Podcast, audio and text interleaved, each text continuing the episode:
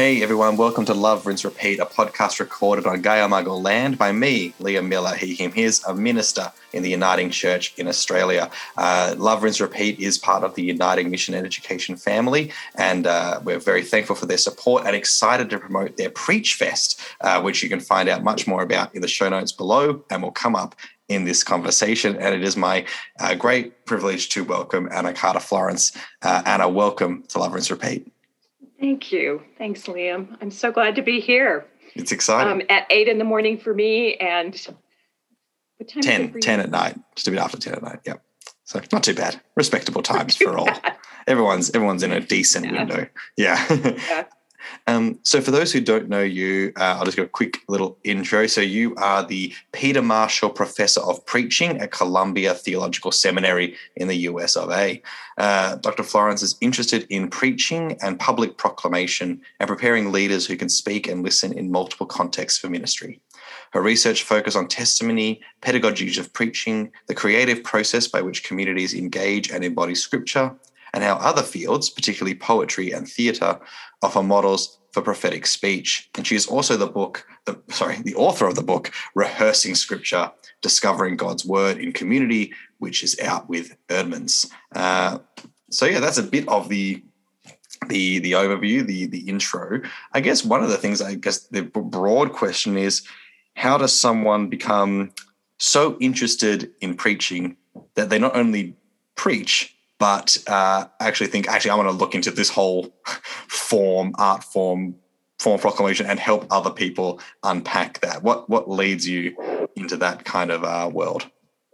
What a great question, and no one's asked me that for a while. Um, yeah, well, I. Um, I mean, the short version is I was a pastor. I was minister when I graduated from seminary. My husband and I met in seminary, married there, and then um, after graduation, moved to Minnesota in the US. And both of us were ministers in big downtown churches um, with responsibilities for programming for youth and young adults. But I did preach and regularly, and it was it was just the thing that fascinated me. Not only um, because of how we engage Scripture when we when we preach. I mean, I'm a pres- I'm, I'm Presbyterian in the U.S. Presbyterian Church USA, so Scripture is really important to us in the preaching process, and um, so all of that was fascinating. But also the role it played in a congregation.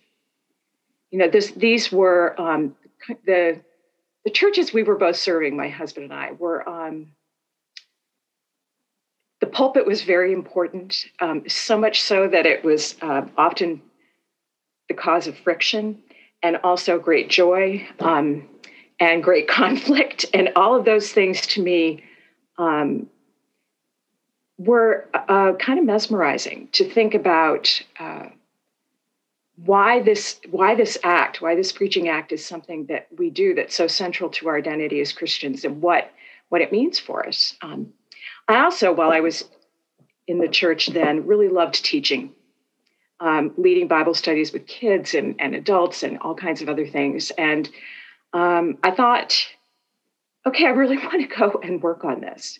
Um, so I applied to one program to work with the person that I um, thought would be a great teacher for me. It was Tom Long. It was he was my teacher at Princeton too, Princeton Seminary. So I went back and did that, thinking I'll just do this out of interest. Um, I don't know if I'll ever teach preaching, but this is a good thing to do. I have young kids now, babies. I'm having babies. Maybe I can do graduate work while I'm doing this. And then at the end of it, um, a position did open at Columbia Seminary in the Atlanta area. And I thought, this is a place that will let me teach the way I really would love to teach um, with creativity and with um, uh, a lot of precision, um, about the text and deep reading, um, and with great colleagues. So that's, you know, I won't say I mm. fell into it, but I did mm-hmm. feel um, very much like I was doing what I was meant to do, mm. where the mm. Spirit was leading me to go. But it, um, I'm from the Northeast in the US. If you had ever told me that I would live in Minnesota and work in a church, that I would live in Atlanta and teach there for now 22 years, 23 years, I would mm. think that was pretty crazy um, yes. at one point. But here we are. so I'm curious, thinking about like you having taught over such a long long stretch now and seeing so many folks come in to your classes who are preparing to often i guess most preparing to be ministers um, in one form or another.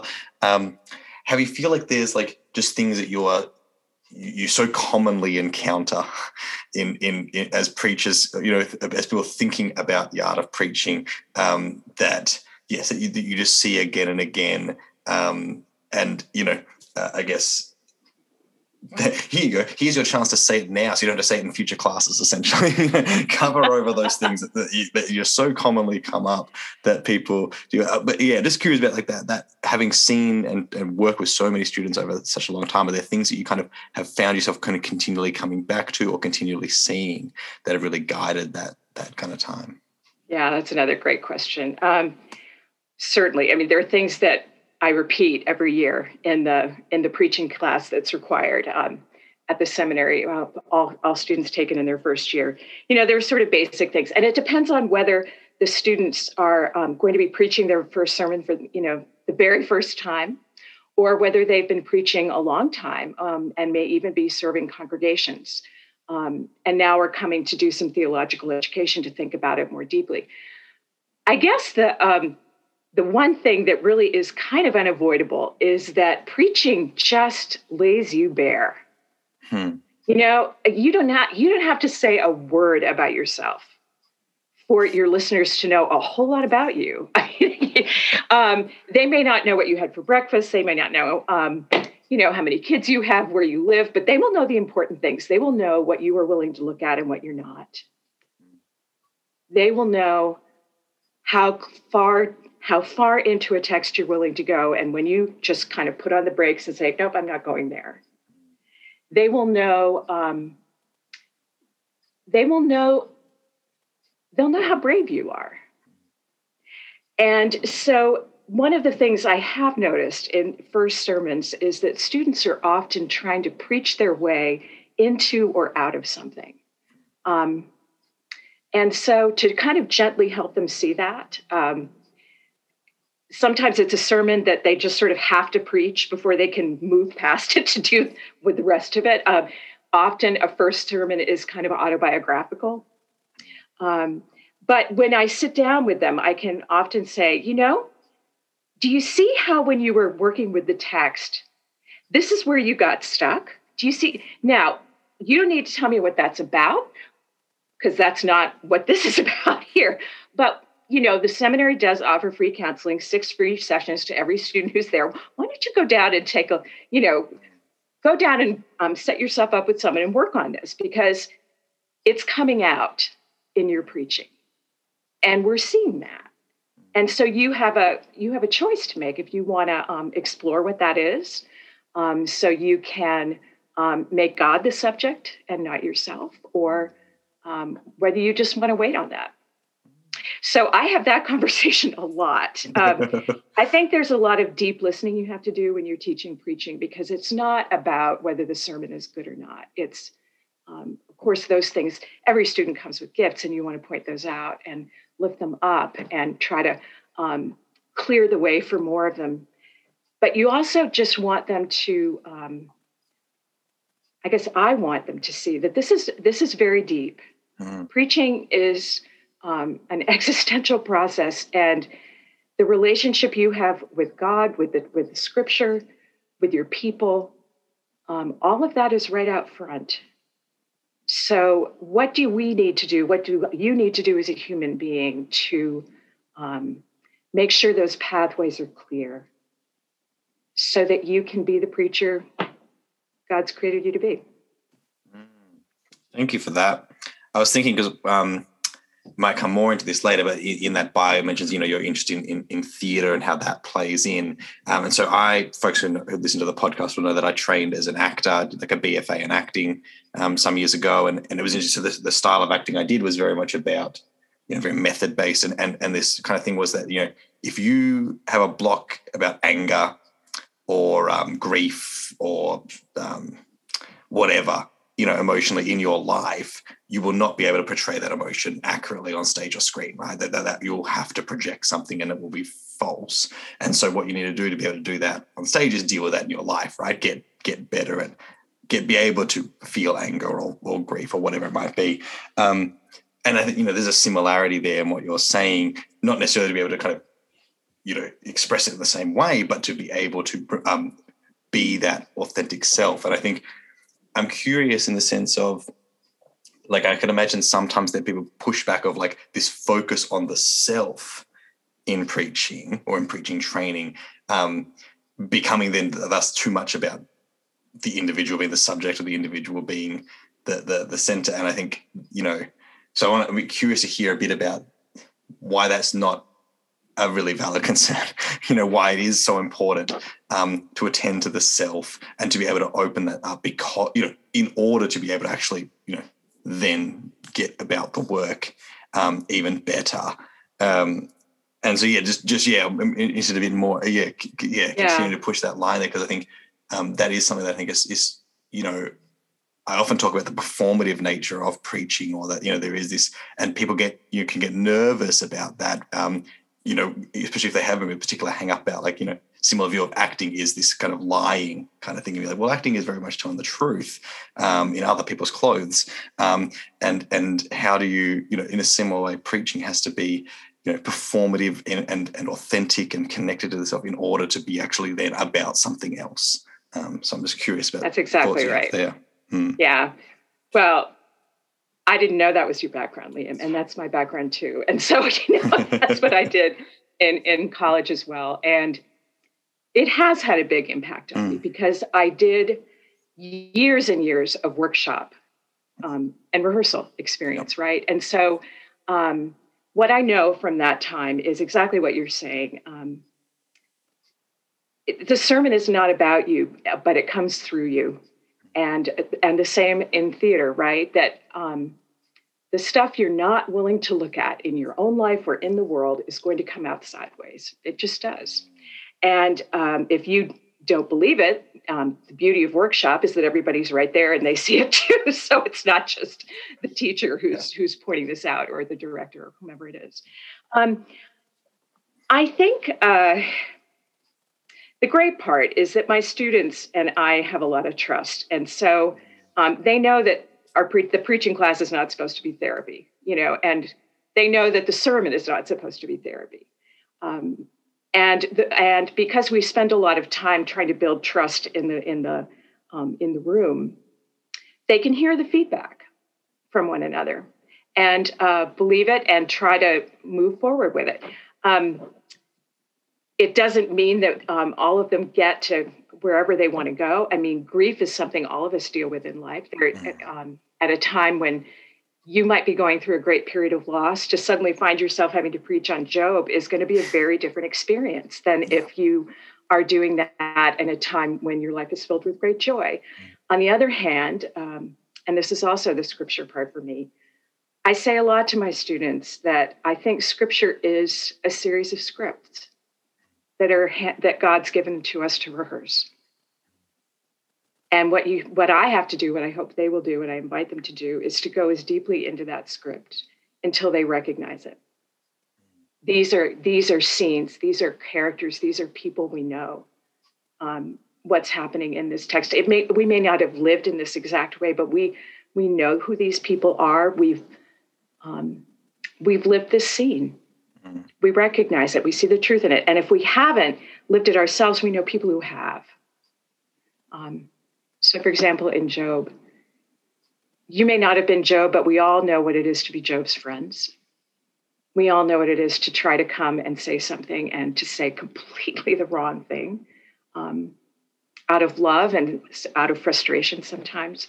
So, um, to inv- to invite the students to see it that way helps them to look for the life that they recognize um, that they're living, that their congregation, their listeners are living, um, so they can hear with empathy and with truth, and also with a kind of restraint and forbearance. Because if the script isn't one you recognize. It's going to be yours to play someday.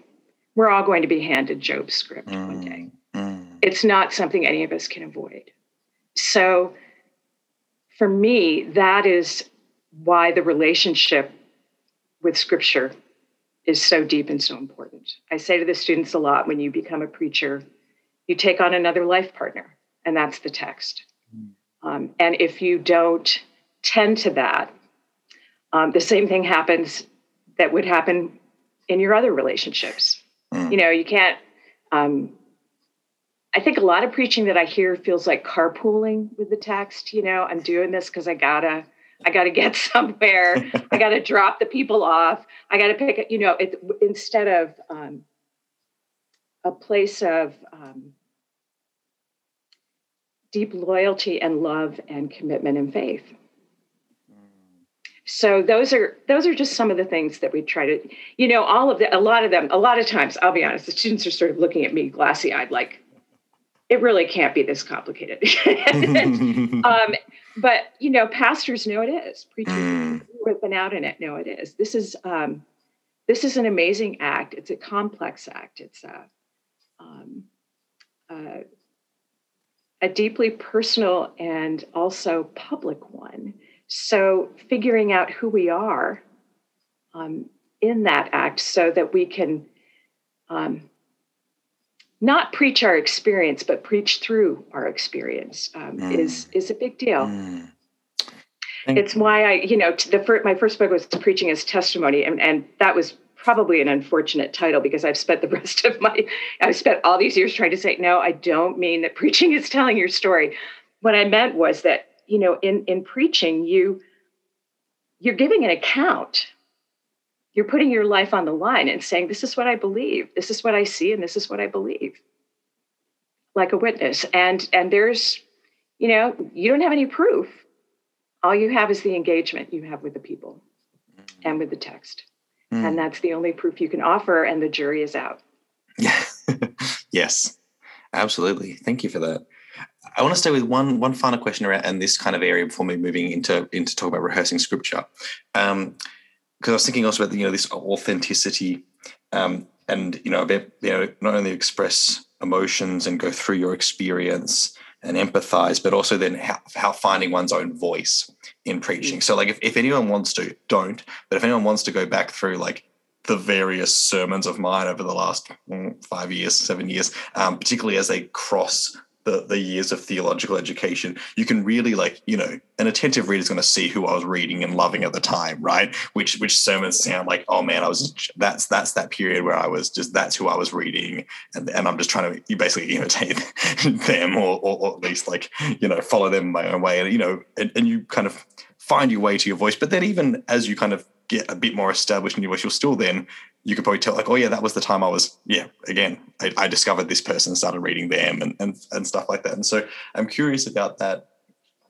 That, yeah, that that that kind of path and how you help guide folks in in finding that, you know, the, the style, the language, the um, because you know there's ways that we do, you know, learn from and emulate well, and, and it can actually guide us. But also, there's yeah times where we're just, you know, that's just who we're just trying to be a smaller version of. Um, yeah, yeah. So I'm just curious about that as well, and and, and how you sometimes help break folks out of just being someone they've they've read and think is great and it's because it often it often comes not out of like oh cool i want to copy them in some kind of nefarious thing it's just like that when i read it I feel such life and joy. So surely then if I can, you know, find my way into that, others will too. Yeah.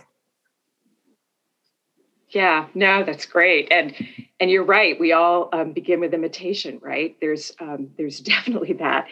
Um, one of the first things we do with the students is ask them to try to think about a sermon that's been meaningful for them, and to tell us why that was. And um, invariably, they will pick someone who's been a meaningful person to them when we ask them what the sermon was about, they can't always remember. What they remember is the relationship they have with this person and the authenticity of that person. I mean, sometimes it's a, they can tell you verbatim, but so so finding voice. Um, well, first of all, I think um, to help them to help them know that we're not trying to make them into somebody. You can go to many preaching programs, and I'm sure anywhere in the world, and some of them will be trying to make you sound.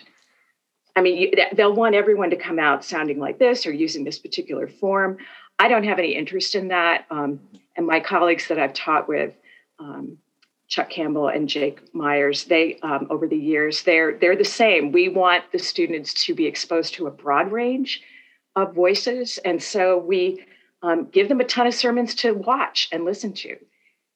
And that kind of blows their mind because it's like travel, right? I mean, you're suddenly hearing these people from traditions and um, denominations and styles that have that you've never experienced, and and what you can see is that they're all good. You know, it's not that you're trying to find one that's better, but they're all mm. powerful for different reasons. And to tr- and then we invite the students to think about why that is. Um, so what we're looking for eventually is to help them think about what feels authentic to who they are. Um, sometimes this is very tied to identity markers. Um, women, in particular, you know, have a harder time, um, often because a lot of women in the traditions that I um, teach have not heard many women preach. So so right away for them it's it's a question of embodiment of actually seeing it or maybe they've been told that women are not allowed to do that um, so so helping people come to voice i think is about um, broad exposure broad appreciation um, and reminding them they don't have to sound just like the people um, they love mm. or you know, they don't have to try to model themselves after um, a preacher that they think is absolutely glorious, who may be um, in a completely different context or setting or whatever.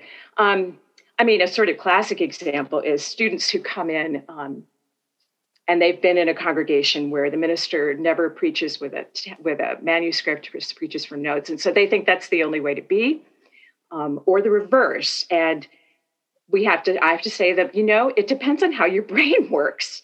Um, uh, some people will do beautifully with a manuscript. Um, i've always done that because i know how to work with a script. I'm not dependent on it right? And other people will be stymied by that. So don't make assumptions in the beginning that are going to last forever about what's the best way to do this. Take some time be patient. This is what workshop is for you know, I don't grade their sermons. I I never grade. I give a ton of feedback, but I never grade because I feel like that in itself is setting up a bad pattern. You know, if they're preaching for an A, they're going to preach what they think I want to hear. um, and then they're going to carry that out into their ministry, right? Mm. They're going to be preaching for an A, and that's not that's not what preaching is. You know, um, Kierkegaard says God's the main audience. Mm. Um, so uh, so um, some of this is instilling a kind of patience, and some of it is reminding them this is going to take a long time and it's hard work. It's yeah. not just a gift you have, and then you just sort of go out there and flourish. Um, um, as with anything, there's there's art to this and there's craft. Mm. So you mm. have to you have to work at that, and it will be very contextually dependent if you're going to go out and do youth ministry, you're going to be doing something very different than if you're preaching in a retirement community or if you are um, doing a new church startup um, or if you are um, um serving a nonprofit and are just basically a guest preacher all the time trying to help people know what it is that you're um, that you're doing. So all of those things. I think students kind of assume that they're going to find their voice um, right away I think if they can find some paths, that's um, if I can help them, if I can help them see that there are a couple of paths they can really try, and these these seem truthful. These seem like the ones that they are already starting down. Then they can do that with more energy and um, um, I don't want to say success, but with more um, joy. Hmm. Hmm. Thank you. I was thinking then, you know, kind of a bit about, you know, you're talking about that, even people when they're trying to recall like the most impactful sermon, are often not able to like you know, recall great details. Um, and, I, I, then I was thinking, I'm like, yeah, what are some of like my favorite sermons? And I'm like, she's like, I mean, like I can like a few come to mind, but like, how could I recite them? But like, they obviously impacted me.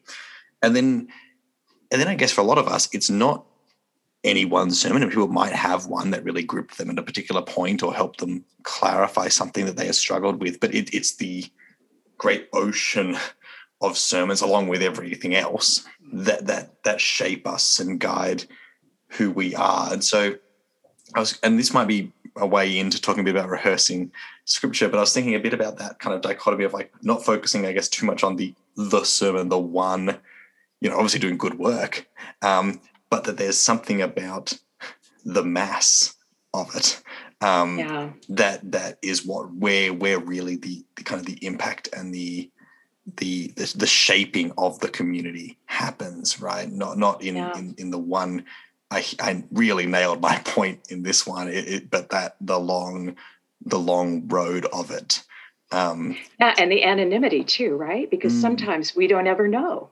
Yes.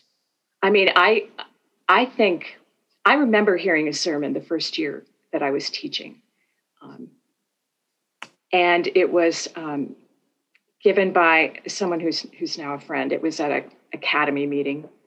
And I was really depleted. And what I remember feeling at the end of that sermon is I can get through the next six months because I've just been, I've just been fed.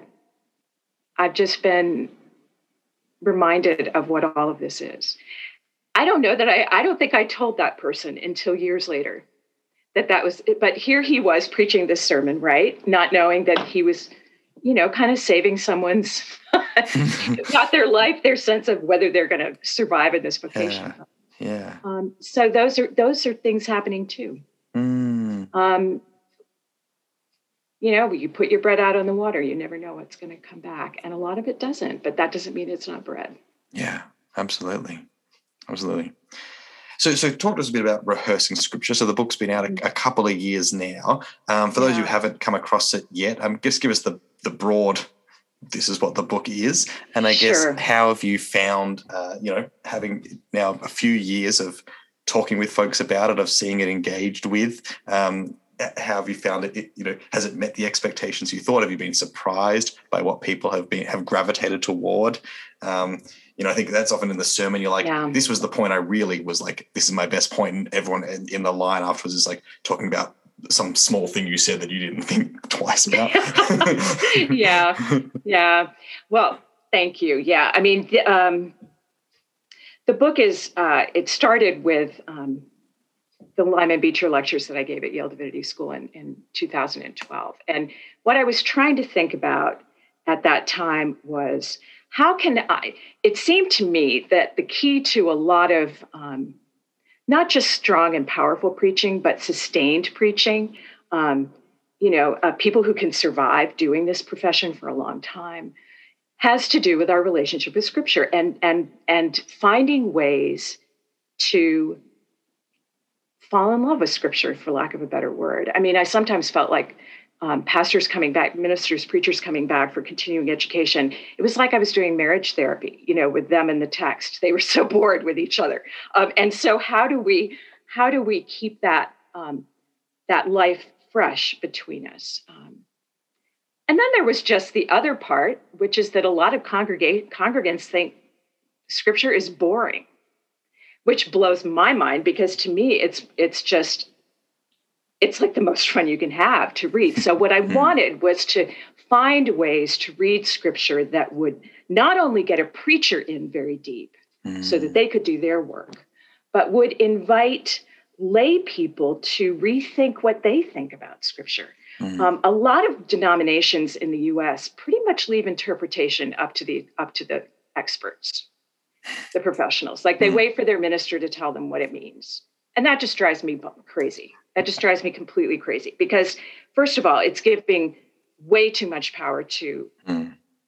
to preachers and ministers that can really be abused, and we mm. see that a lot in my contexts. Um, but it also um, is sort of giving away um, the priesthood of all believers, if mm. you want to put it that way. Um, it it's like cutting people off from mm. this enormous well of um, life and faith. You know, these are these are our scripts. These these are our texts. These this is this stuff is real. It's there, and it and it mm. and I say to the students, you know, Scripture gives and gives and gives. It never stops. But but we don't seem to give people access. Mm. So the first thing I wanted to do, um, it was kind of twofold. Um, I wanted to find ways to help everybody get in deep fast. Mm-hmm. And as a teacher, I came at it from one respect. Um, my students were driving me crazy. they were, um, they would take a text and because they were so excited about everything they were learning in their biblical studies classes and their history classes, they would be giving me lectures about mm. the text. You know, um, we'd be reading the story of the paralytic, um, the man who gets lowered through the roof by his friends, right, to be in front of Jesus. And they would spend 15 minutes talking about housing in ancient Israel. And that was driving me crazy. Um, the other thing that was happening was lay people, when we were reading scripture together, they were just sort of never seeming to find any intersections. So I began to read with my students verbs first. And that um, in itself was a weird thing. I was working on a sermon one day myself. I was coming up empty the way we do. Um, and sort of idly out of desperation, I started doing the kind of stupid things we do when we're stuck. I started counting parts of speech like, okay, there are this many nouns, this many verbs, this many adjectives in this passage. Clearly, that's not going to get anywhere. But I discovered something, and it was that, wow, you know, the nouns and the verbs, they're actually about the same. And when I look at the nouns in scripture, that's the trouble. That's where we all get distracted. The nouns are the things we have to look up. The nouns are the things that are from another world. You know, what are shekels? What are cubits? What are Syrophoenicians? What are some, you know, all of these things you go to seminary to learn or that you go and wait for your minister to explain. When the students were reading the text nouns first, they were just going off on rabbit trails. Mm. But reading verbs first, you know, verbs, we all have verbs and the same ones, actually. I mean, you and I have the same verbs as Adam, Eve, Ruth, Naomi, um, Samuel, Eli, Jesus, because, you know, I say a lot. I think the whole point of incarnation is that Jesus came to share our verbs, mm-hmm. actually. so when you read the text verbs first, suddenly it's you're not keeping it at a distance. Mm. These are this is some this is stuff you know lay people when we get a, when we read around a table with lay people and we read the text verbs first everybody has something to say you can be a 10 year old you can be an 8 year old you can be an 80 year old you don't need a phd to talk about what you know. Mm. what this verb makes you think about. And it's not that the other stuff doesn't come up but it gives us a point of entry. And so i began to try this just as a method. And it was amazing kind of what happened.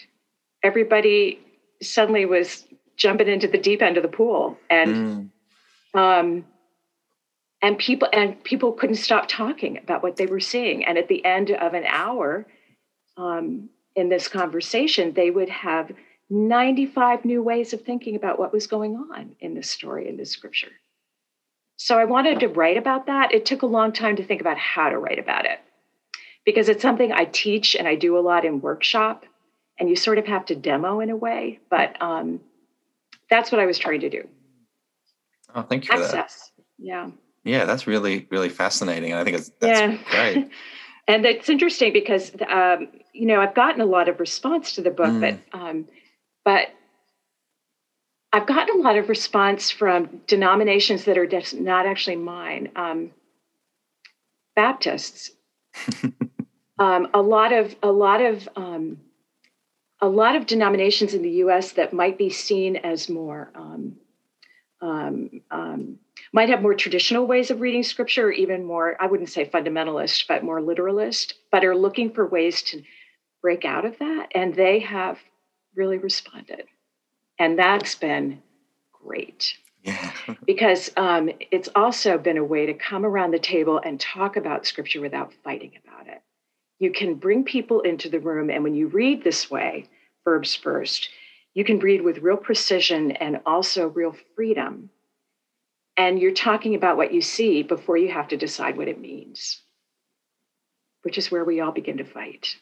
And in the US, mm. we're really good at that. Fighting about religion, right? Yeah, right. Yeah. So that's been another that's been another big point. Um, mm. A big goal for me is how can how can I bring people around the table who might know that you know as soon as I walk in the room, oh my God, there's Liam. He and I don't agree on anything. Well, actually, when you can sit down and read in this way in workshop, you come to love and kind of respect what Liam is saying in the text.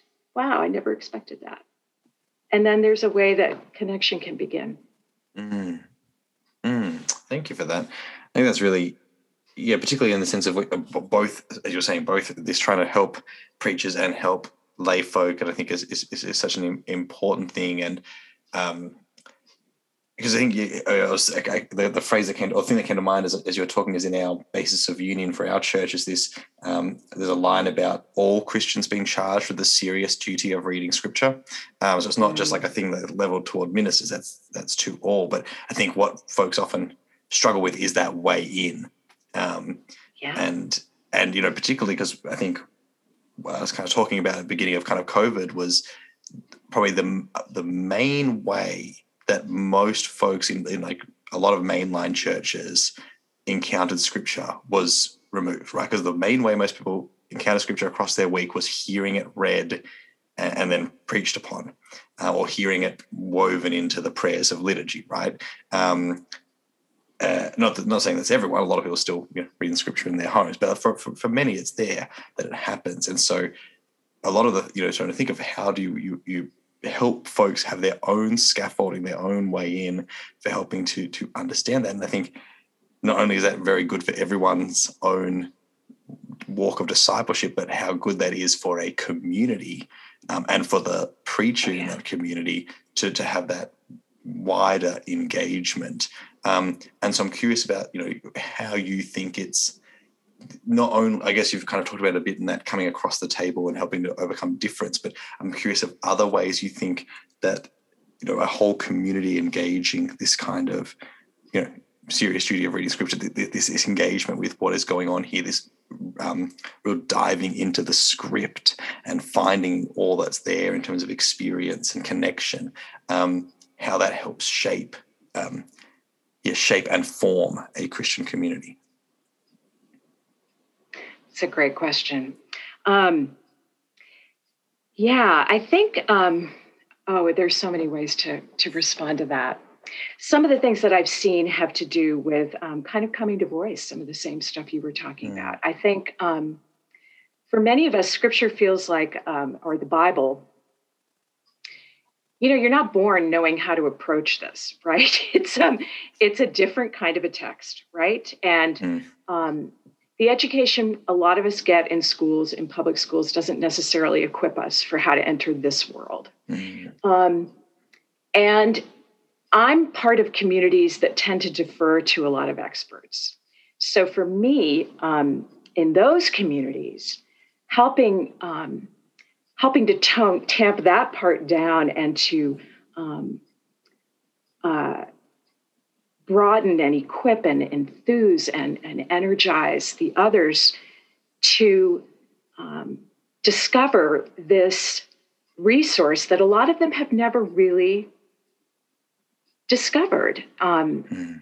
They know what it is, they value it, they want their kids to go to Sunday school. It's not that it's not part of their life, but they don't know their way around in it. It's um, it feels um, a little frightening. It feels otherworldly it feels like maybe it doesn't have anything to do with who we are. Mm. So to so to help those kinds of um, to help them feel like it is part of their world, that that it is a world they want to enter. That's the first part, um, and then to help people um, really see and believe that it speaks into where we are. You know that uh, there that God is moving and active in this. There is a um, God is for the other. God is about liberation. God is about deliverance. And justice is all over this book. So to read and see what kind of an ethical imperative it gives for us as a community um, reading beyond literalism um, for something broader and contextual um, that speaks to where we are is is also um, it requires some skill, but it requires also some freedom in breaking out of other things. Um, a lot of churches in the U.S., maybe it's true for you all where you are, um, tend to kind of proof text you know, um, if there's an ethical or moral question, they they go to the nouns, right? They look up and see where the nouns are that are the problem, and then they read the texts that have to do with those nouns. Um, but scripture is is such a broader story than that, and so to help people actually experience that, so that they don't have to say, um, "Well, if you if you take away this particular, um, if you tell me that." Um, it's contextualized here, but not over here, then suddenly the whole thing falls apart. I'm wanting people to do something different and deeper than that. And I think when you get people around a table and doing that to find just the vitality of this, um, they do fall in love. And then they want to enter. And then um, it's like Paul on the road to Damascus, scales start to fall. That's a big, broad response to what That's you're great. saying. But I think um, I just, you know, basically, I think if we could, I'll I'll start with this. If we could get to the point where Scripture isn't boring, um, that would be good because, you know, a lot of us have made it boring um, for the people. I mean, no wonder they don't want to come. So how can we? Mm-hmm. And then give it into the hands of the people too, so that they want to do it. Mm. So, a slightly cheeky question, I guess, is um, is the lectionary uh, a help or a hindrance toward that goal? Well, I think it depends. I mean, I think if it's like anything, right? If it's, um, I'm I'm part of a tradition that um, uses the lectionary and is experimenting with a narrative lectionary and some of the mm. other ones that are out there besides the Revised Common Lectionary. Um, yeah, the lectionary can be great. It's a wonderful way to organize um, the year. Um, it's a wonderful way to think about the broad story of who um, God in Christ is mm-hmm. for us in the life of Jesus, it also leaves out a ton. And so if you stick with it for too long, you miss, uh, you know, what is it? 9% of the Old Testament Hebrew Bible is in the Revised Common Lectionary. I mean, wow, right? So, yeah, yeah. Um, to have some room for those um, for those other stories and mm. other places that are often neglected is pretty important. I'm always a guest when I preach because I don't I'm not a mm. pastor, I'm not a minister in a congregation. The only time I really feel like I'm preaching in my home is when I'm preaching at the seminary or when I'm preaching to preachers because they're kind of my people. um, but when I do preach as a guest, I often go off lectionary because um, I know it's a, it's a thing a guest can do, maybe, um, with a little let you know people just say oh well you know she's gone next week um, and uh, try to introduce something new try to open up something new. There's just you know there's just great stuff all yeah. over the bible. So anything we can do to keep opening that up. Cool.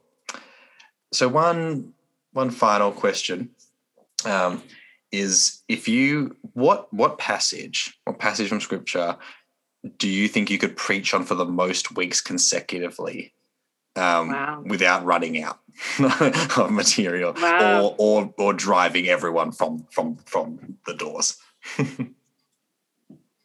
yeah, wow. That's so great, Liam. Um, I have like a million answers.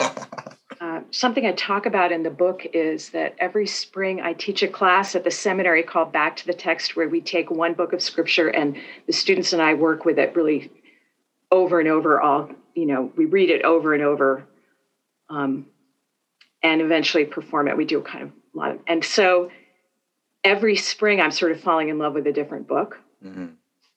And this year with COVID, there were restrictions about how we could mm-hmm. be together. But at the moment, I've been reading the book of Jonah with my students all semester. And the book of Jonah has been an amazing book to read during COVID. Oh my word, you know, our whole life is in that book. And um, Christians don't spend a lot of time there. Jews hear it every year at the high mm-hmm. holidays. It's the last thing. The book of Jonah is read in its entirety on Yom Kippur. Um, I am living in the book of Jonah right now. And I could, um, I think I could preach for about the next year on Jonah um, in a million zillion ways. Um, the other, I mean, and I love the Gospels, but the other go to for mm. me is always Exodus and, and Genesis. I just, you know, I always go back to those. Mm. Um, but it, you know, whatever book we happen to be reading in the spring, and we've read, you know, we've done. I've taught this class eleven times, so it's a good way to keep everything fresh for me. The year we did First Timothy, which I sort of did um, as a challenge to myself, I really wanted to know what the heck was going on and uh, why the women were bothering Paul so much, or you know, the authors so much that they were telling, telling you know, it was. I was pretty into Second Timothy, First Timothy that year. Um, I never would have predicted that. So mm, that's wonderful. Some of this is yeah, some of this is situational. Yes, no, but it is yeah. That's that's that's brilliant. It is you know you. I think just to that point of like you know the the the benefit that comes from that reading slowly and reading again and again and not trying to kind of cover huge um, swaths over in one sitting or in one year or in one whatever um, that or, or in one sermon um, you know that yeah. that is very you know a, a, helpful kind of thought yes yeah and it teaches interpretation right i mean if we can what a really great thing it would be if preachers felt like they had the license to preach the same text for a month mm. in, in, four different ways mm. just to open it you know to show the range yep. of possibilities um,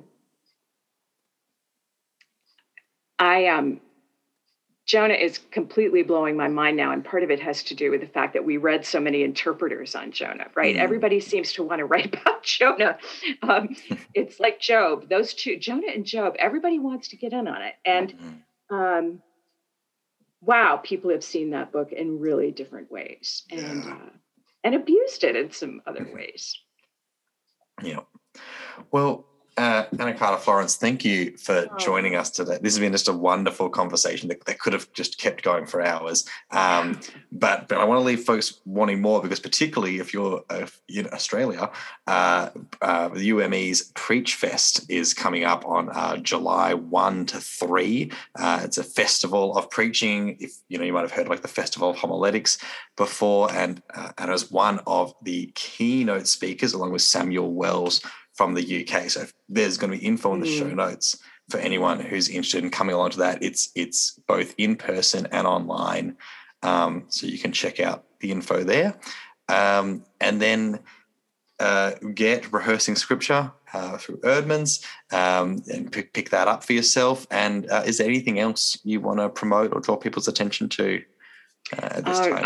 Um, yeah, I love the cover of that book. Um, I didn't choose it, but take a look. It's it's a it's a painting of the Annunciation, mm. Mary and Gabriel, and Gabriel has awesome flowered pants. Yes. I don't know why, but it's pretty. it's pretty great. It's a great cover.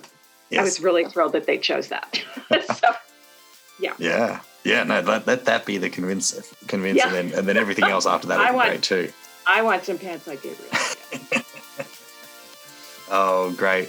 Well, um, folks, thanks all for listening. All the information's below, and. Uh, Anna Florence, thank you very much for joining us. Thanks so much, Liam. Good to be with you. And you. See you, everyone. Bye.